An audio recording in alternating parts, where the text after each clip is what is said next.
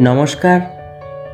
উপসংহারের পক্ষ থেকে আজকের ছোট গল্প সুকুমার রায়ের পাজি পিটার। শহরের কোণে মাঠের ধারে এক পুরনো বাড়িতে পিটার থাকত। তার আর কেউ ছিল না, খালি এক বোন ছিল। পিটারকে সবাই বলতো পাজি পিটার, কারণ তার কোনো কাজকর্ম ছিল না। কোনো কাজই সে করে না। কেবল একে ওকে ঠকিয়ে খায়।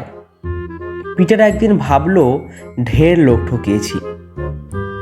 এবার রাজাকে ঠকানো যাক। এই ভেবে সে রাজবাড়িতে গেল। রাজা বললেন তুমি কে হে? মতলবখানা কি? পিটার বলল আগে আমি পিটার। ঠকাবার জন্য লোক খুঁজছি। রাজা বললেন, তাই নাকি? লোক দরকার। লোক খোঁজবার কি দরকার? আমাকে একবার ঠকিয়ে দেখাও না। পিটার মাথা চলকাতে চলকাতে বলল, ও হ্যাঁ তাই তো। আমার সরঞ্জাম সব বাড়িতে ফেলে এসেছি। রাজা বললেন তা বেশ তো। তোমার সরঞ্জাম সব নিয়ে এসো। পিটার তাই শুনে ভয়ানক খুঁড়িয়ে খুঁড়িয়ে হাঁটতে লাগল আর বলল, দোহাই মহারাজ, অত হাঁটাহাঁটি করলে আমি মরেই যাব। রাজা বললেন, তবে এই ঘোড়াটায় চড়ে যা, দেরি করিস নে। পিটার চিৎকার করতে লাগল ও ও ঘোড়ায় আমি আমি চড়বো না, আমি চড়বো না, ও ঘোড়ায় আমায় ফেলে দেবে। আমি কিছুতেই ওই ঘোড়ায় চড়বো না। কিন্তু সে কথা কেউ শুনল না। তাকে জোর করে চড়িয়ে দেওয়া হলো ঘোড়ায়। পিটার ঘোড়াটাকে আস্তে আস্তে মোড়ের কাছে নিয়ে গিয়ে যেই একটু আড়াল হয়েছে, অমনি ঘোড়া ছুটিয়ে একেবারে শহরের বাইরে উপস্থিত। সেখানে সাজ সরঞ্জাম শুদ্ধ ঘোড়াটাকে বিক্রি করে সে পকেট ভরা টাকা নিয়ে বাড়ি ফিরল। এদিকে রাজা উজির পাত্র মিত্র সবাই বসে। পিটার আসে না। আসে না তো আসে না একেবারে এলোই না। রাজামশাই বাইরে খুব হাসলেন। বললেন ছেলেটা বেজায় চালাক। কিন্তু মনে মনে ভারী চটলেন। একদিন পিটার দেখতে পেল মাঠের ওপর জমকালো পোশাক পরে ঘোড়ায় চড়ে তলোয়ার হাতে নিয়ে কে যেন আসছে। পিটার বলল, এই মাটি করেছে রে, রাজা আসছে। পিটার দৌড়ে তার বোনকে বলল, ভাতের হাঁড়িটা উনুনে চড়িয়ে দাও, ফুটতে থাকুক। এই বলে সে একখানা ভাঙা শিলের ওপর হিজিবিজি কিসব লিখতে বসল। তারপর যেই রাজামশাই তার বাড়ির সামনে এসেছেন অমনি সে ফুটন্ত হাঁড়িটাকে সেই শিলের ওপর বসিয়ে বিড়বিড় করে কিছু বলতে বলতে ভাতটাকে কাঠি দিয়ে নাড়াতে লাগল। রাজা বললেন এ আবার কি? পিটার বলল আগে ভাত রাঁধছি। রাজা বললেন সে কি রে? তোর আগুন কই? পিটার জোর হাত করে বলল মহারাজ আমি গরিব মানুষ আগুন টাগুন কোথায় পাবো? সন্ন্যাসী ঠাকুরে পাথরখানা দিয়েছেন আর দুটো মন্ত্র শিখিয়ে দিয়েছেন। তাতেই আমাদের দিব্যি রান্না চলে যায়। রাজা বললেন ঠিক আছে দে ওটা আমায় দে। তোকে আমি মাফ করে দিচ্ছি। পিটার কাঁদতে লাগল। দেখা দেখি তার দুষ্টু বোনটাও কাঁদতে লাগল। রাজা বললেন অত কান্নাকাটির দরকার কি? আমি তো কেড়ে নিচ্ছি না, আমি দাম দিয়ে যাচ্ছি, এই নে। বলে তিনি এক মুঠো মোহর ফেলে দিলেন। তখন পিটার তাকে একটা যা তা মন্ত্র শিখিয়ে দিল। রাজামশাই সেই শিলখানা নিয়ে বাড়ি ফিরলেন। গিয়ে সকলকে বলে পাঠালেন, কাল সকালে তোমাদের এক আশ্চর্য ভোজ খাওয়াবো। সকাল হতে না হতেই মন্ত্রী উজির কোটাল সকলে আশ্চর্য ভোজ খাওয়ার জন্য রাজবাড়িতে হাজির। রাজামশাই সেই পাথরটিকে ঘরের মধ্যে বসিয়ে তার উপর প্রকাণ্ড এক হাঁড়ি চাপালেন। আর পোলাওয়ের চাল, ঘি, মাংস, মশলা, আব তার মধ্যে দিয়ে গম্ভীরভাবে মন্ত্র পড়তে লাগলেন। পাঁচ মিনিট গেল, দশ মিনিট গেল ঘণ্টার পর ঘণ্টা কেটে গেল। ফোলাও আর হলো না। সকলে মুখ চাওয়াচুই করতে লাগল। রাজামশাই রেগে ঘেমে লাল হয়ে উঠলেন। শেষটায় তিনি লাফিয়ে উঠে কাউকে কিছু না বলে এক তরোয়াল হাতে আবার ঘোড়ায় চড়ে পিটারের বাড়ি ছুটলেন। মনে মনে করলেন এবারে আর পাজি পিটারটাকে আর আস্ত রাখছি রে দূর থেকে রাজাকে দেখেই পিটার এক দৌড়ে শোবার ঘরে গিয়ে লেপ মুড়ি দিয়ে শুয়ে রইল। তার বোনকে সে আগে থেকেই সব শিখিয়ে রেখেছিল। সে করল কি? একটা খরগোশ কেটে তার রক্ত দিয়ে একটা থলি ভরে সে থলিটা বুকের মধ্যে লুকিয়ে রাখল। রাজা ঘরে ঢুকে জিজ্ঞাসা করলেন পিটার কই? তাকে শিগগির ডাক। পিটারের বোন বলল দোহাই মহারাজ পিটার এখন ঘুমোচ্ছে যে সে ভয়ানক রাগী লোক এখন জাগাতে গেলেই আমায় মারবে। রাজা বললেন কিছু হয় নেই। আমি আছি। বল রাজামশাই ডাকছেন। পিটারের বোন পিটারকে ডাকতে গেল। খানিক বাদেই একটা চিৎকার গর্জনের মতো শোনা গেল। রাজা দৌড়ে গিয়েই দেখেন যে পিটার একটা ছুরি নিয়ে তার বোনকে মারলো। আর সে বেচারা ঠিক যেন মরার মতো পড়ে গেল। রক্তে তার কাপড় লাল হয়ে গেল। রাজা বললেন তবে রে পাজি পিটার, তোর বোনটাকে শুধু শুধু মেরে ফেললি।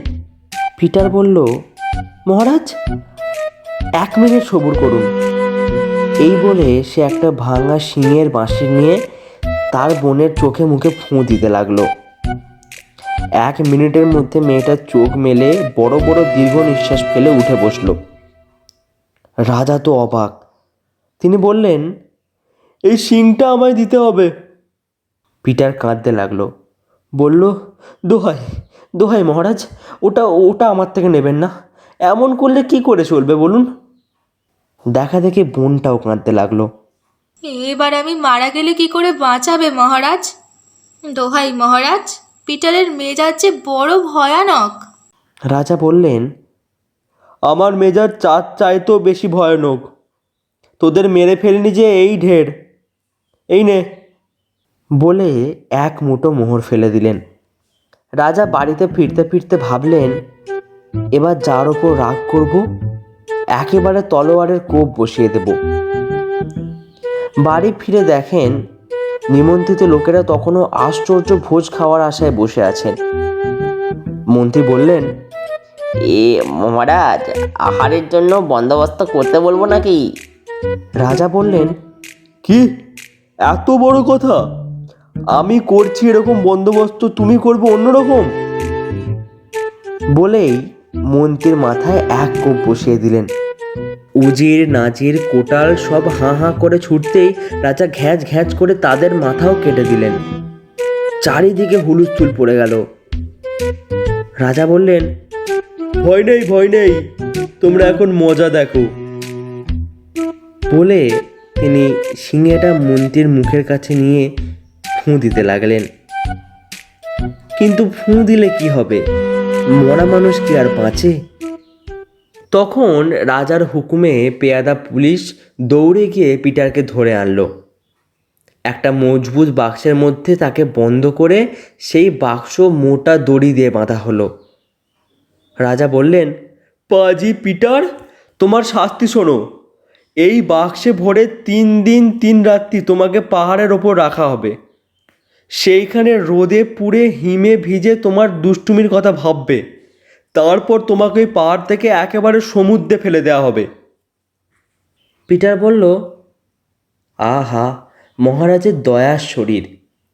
পাহাড়ের আগায় বাক্সের মধ্যে শুয়ে পিটার মনে মনে ভাবছে তাহলে এখন কি উপায়?